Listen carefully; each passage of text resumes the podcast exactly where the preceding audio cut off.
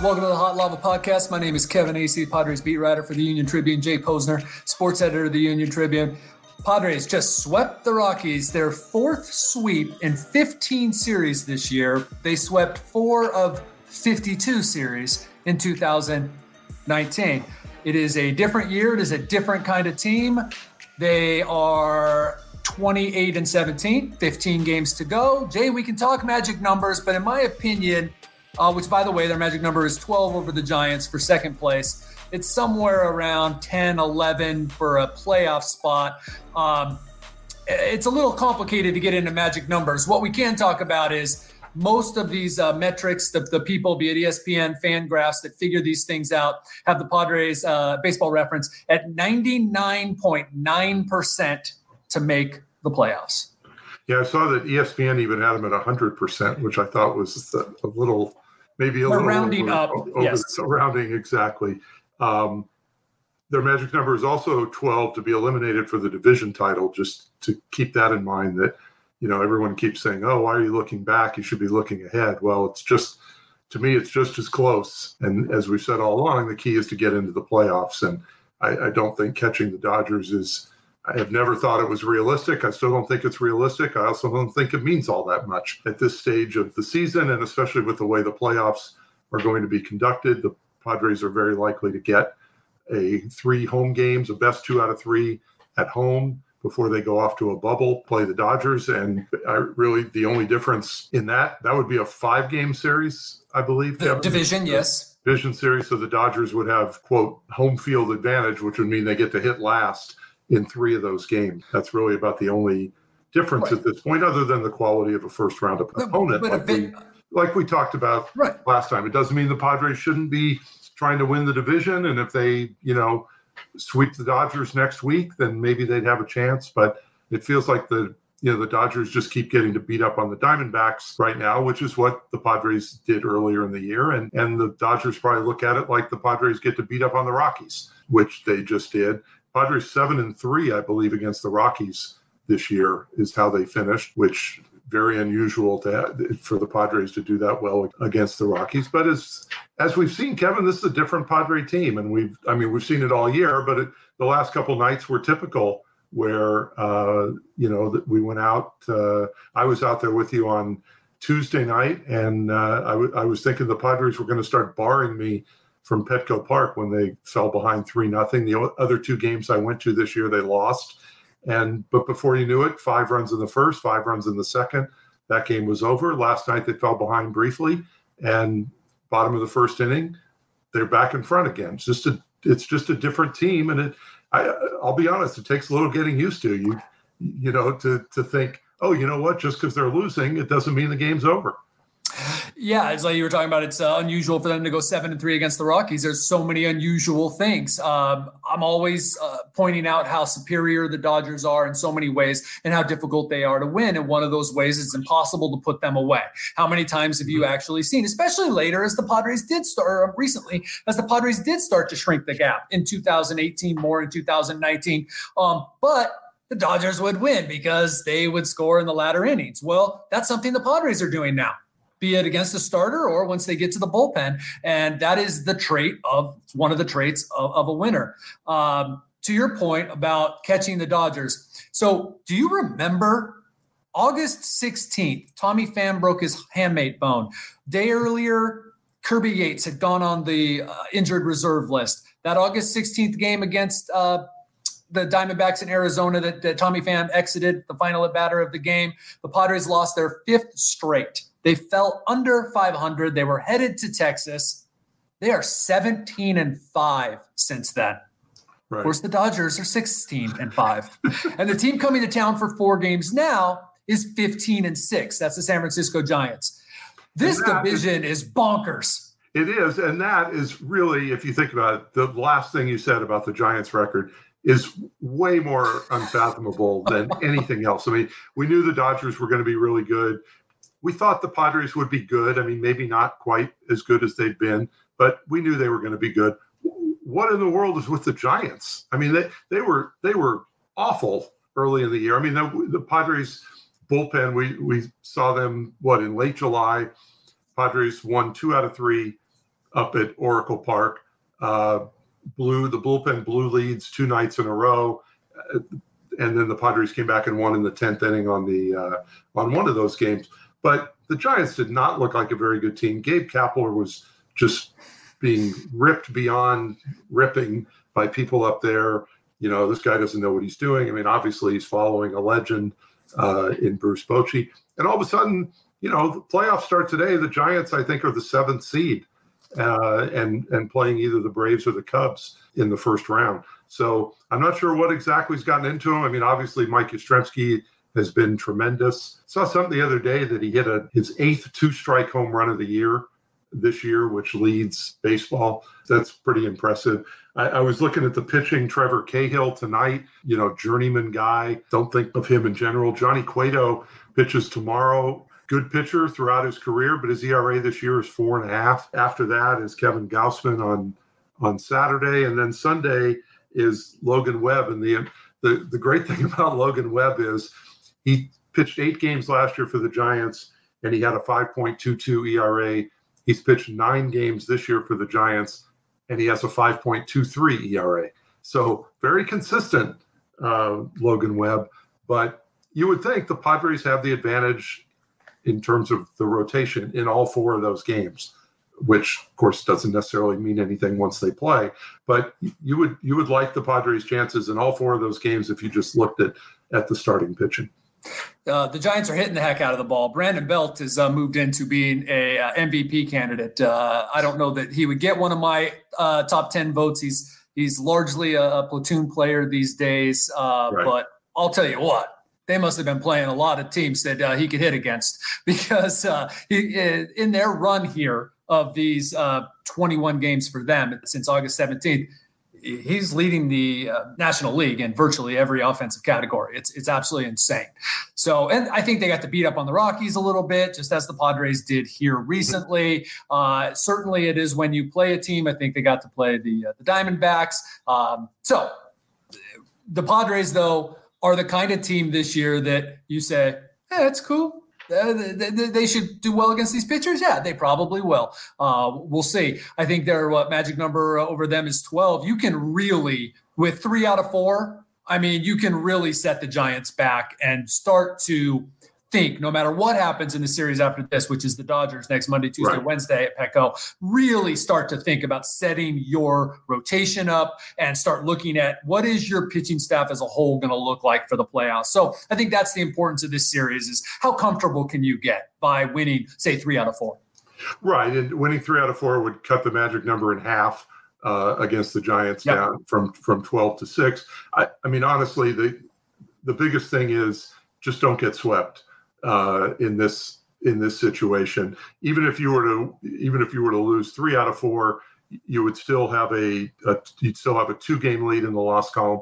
Might get a little bit nervous, but I, I think I think the Padres. I mean, even if they struggled over the next week, which there's no reason to think they will, but there's still plenty of they don't need to win that many more games to get to the playoffs. The big thing is if they can keep that uh, distance between them and the Giants, then they can start to, as you said, start to really play around with what do we want to do for the postseason? Who do we want to start? Who do we want to have ready to go uh, on the 29th, which I believe would be game one of the series, whether it's 29th or 30th. But how do we want to have the rotation set up for those three games against the, the Phillies or whoever else is going to be here? I really do think for this team too that that, and I'll tell you in a minute why I agree with you wholeheartedly also that it's not so important that they like stay this hot or something. But I do think for this team, which is so new to winning, um, and and and so new, and all year coaches and and uh, veteran players, Jayce Tingler talked about playing loose, and that was when they when they weren't winning so much. You know, they were hovering right. around 500 and that stuff. And now you see that they are, and there's this belief and how contagious that can be for a team like the Padres. And I'm not talking about your dreaded momentum, Jay. I'm talking about like the because that can end any night, right? Uh, yeah. Logan Webb on Sunday could go throw a no hitter, and what happened to the Padres? You know, momentum. Um, right. But but it is important to this team that they continue to believe uh, who they are. Now, the reason that maybe, hey, you hit a little bit of a rough patch. not only have they become such a new team, a quarter of the players on their active roster right now weren't with them when they arrived in Colorado. Uh, you know, some of them weren't with them when they left Colorado 10 days yeah. ago. They're going to get Eric Hosmer and Tommy Pham back. So let's say they they struggle here, they're going to get another shot in the arm, uh, maybe the last week or uh, the second to last week of the season, the final 11 games that they play in those are eight games they play in 11 days, they're going to get a couple veteran guys who they absolutely believe in, who have still continued to be around to be a part of the team while they're injured. And so, you know, I really do think that this team and, and the people I've talked to, including this morning in the organization, not like they're cruising into the postseason, but that's yeah. where their mindset is now. I, I really think one one positive, and along with what you said, in terms of continuing to play well, and you know whatever that means over the next week against the Giants and the Dodgers with these seven games. You know, if you go four and three, three and four, five and two, whatever whatever the case may be, I, I think one thing that might do, and if you can you can keep a distance between yourself and the Giants is hopefully that means you don't feel like you need to rush Tommy Pham back or rush Eric Hosmer back. I think I think that's one area where I look at it and think it'd be great as a as for the Padres to have those two guys ready for the playoffs. I, I think you can also, if you to me as the amateur doctor uh, from having watched sports all these years, I really think rushing them back would not be a, a, good thing. There's no reason that they need to feel like they have to play next week. Um, they just need to get some at bats before the postseason. And you know, you're dealing with hand injuries with both of those guys. Uh, I, I think you know those are so dangerous when you're dealing with guys trying to swing the bat as much as they do. And look, it's not just swinging the bat four times in a game; it's all the swings in batting practice and and and everything else. So I, I really would hope you know, that the Padres would be cautious with both those guys. There's no need to rush them back. Just be able to get them enough at bats so that when the when the postseason comes around, they're ready to go. I also think it's interesting, and we can sort of switch into the pitching mode here. So much competition right now. Oh man! For the postseason roster, I mean, not just the three or four starting spots that you're going to need, but in the bullpen as well. Um, you know, Pagan is eligible to come back today, I believe, right? Yes.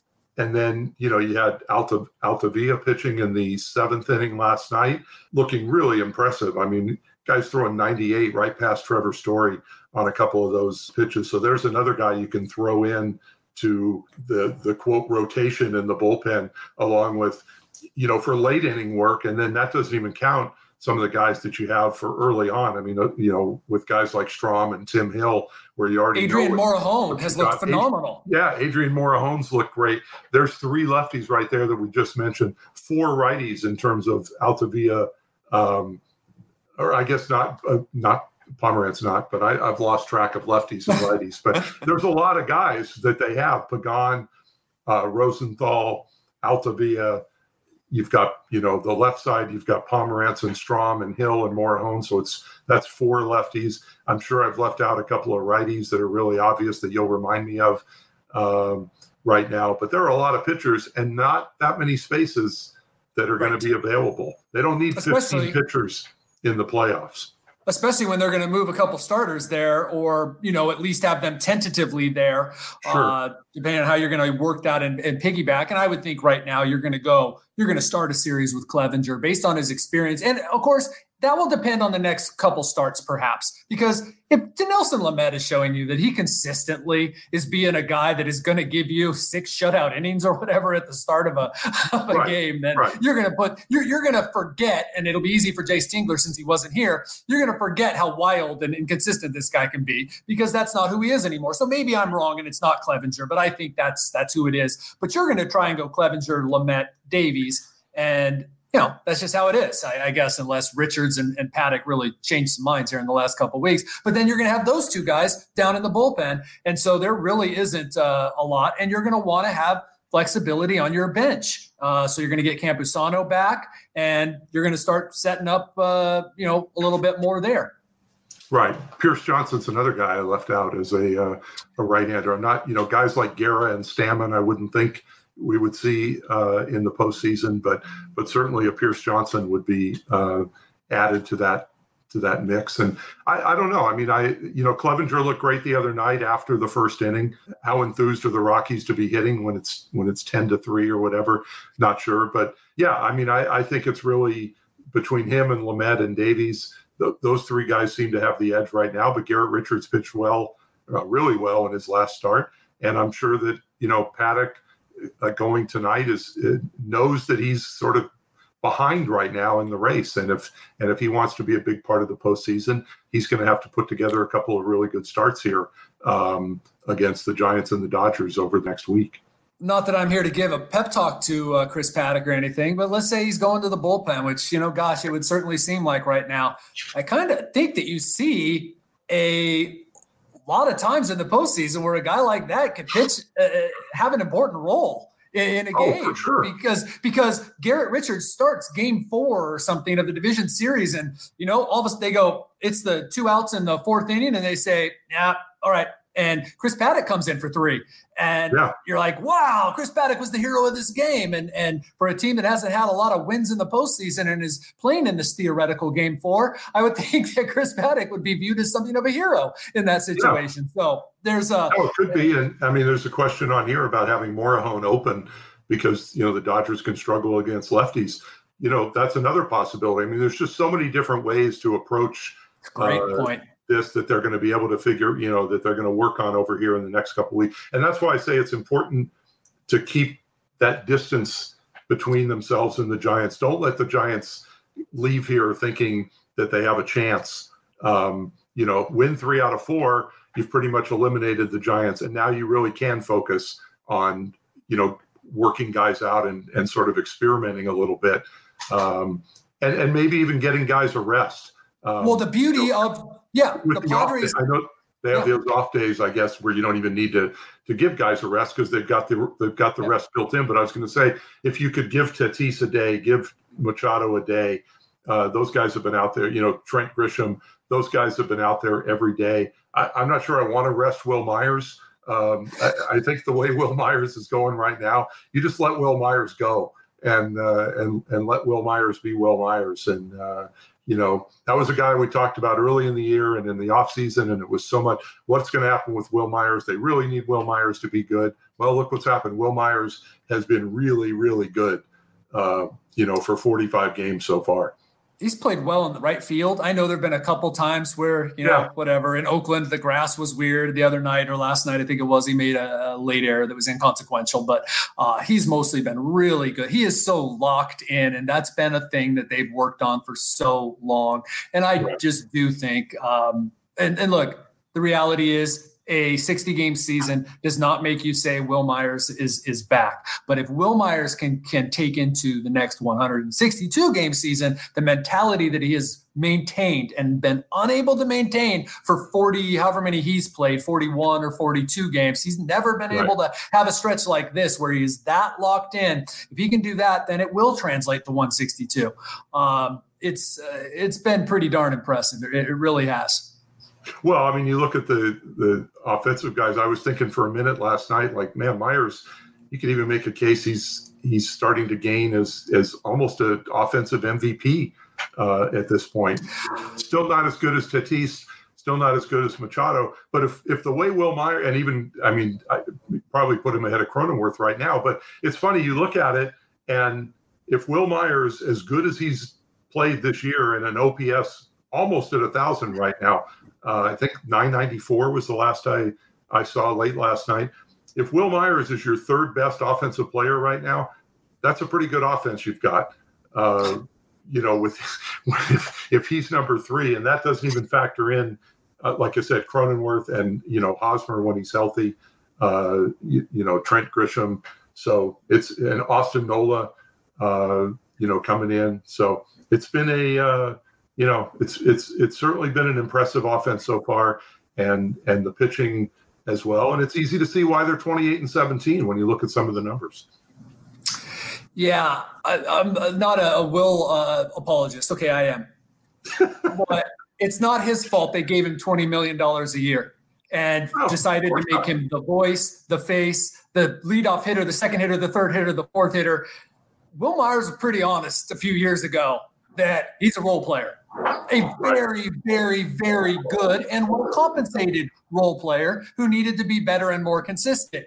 But this is what like good teams look like good team, you know, really good teams have a Fernando Tatis and a Manny Machado. And I have been looking a little bit more deeply at the MVP race since I have an MVP vote. And I've tried to break it down. I've made my case in my head. I was going to write about it uh, for Manny Machado based on the clutch hits, the game winning hits, the game altering hits, uh, because he does that more than anyone on the team and really as much or more than most people in the league. And but Fernando Tatis' statistics are just so far and away better than anybody else's on the team that uh, I'm pretty sure I'm going to eventually come to the conclusion that it that it's it's him. Uh, and thank you, Jacob. I'm a Wil apologist too. Uh, I mean, even a guy who makes 20 mil and uh, you know disparages West Coast Mexican food needs an apologist every once in a while. Well, don't apologize for the Mexican food part because uh, you don't want to you don't want to go down that road. But but certainly what he's done on the field and and with in relation to Tatis and Machado, there's still two weeks left. You know, two and a half weeks uh-huh. to go, and you know there's no reason to to be filling out ballots yet, and you never know what's. Uh, uh, Did you not read the newsletter, Jay? I said that I don't look Always. until the final week. Come on. But it, it, it's fascinating because I, I'm constantly looking at these things and the different, and right up there every time. And it finally made me go, do I need to stop ignoring Wil?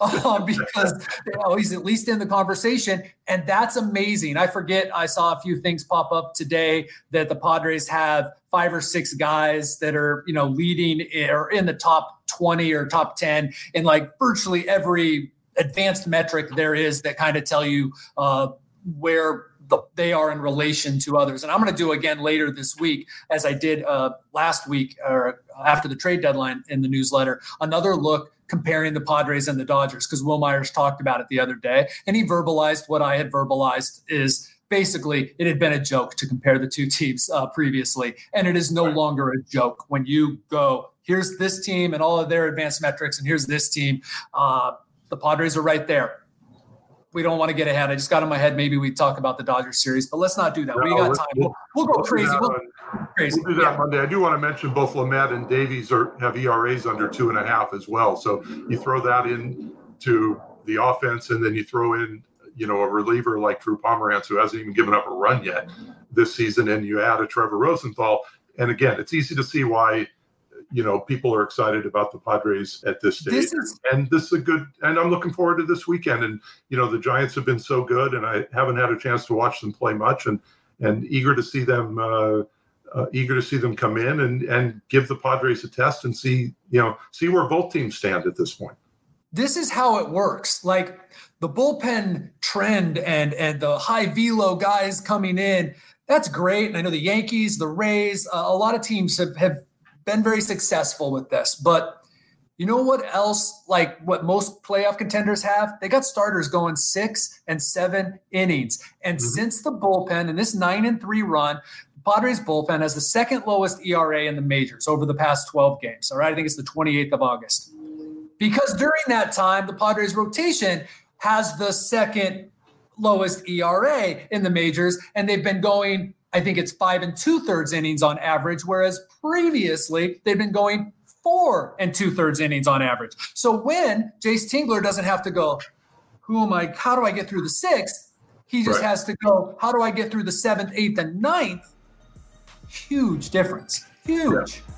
Yeah. And even like I said, if Pagan comes back tonight, that's another option to uh, to go in there. So anyway, Kevin, have a great weekend see you out. I'll see you out there for one of the games, and uh, hope everyone uh, enjoys their weekend as well. And we will come back on Monday, and we'll talk about what happened, and of course, we'll look ahead to the Dodger series. Take care.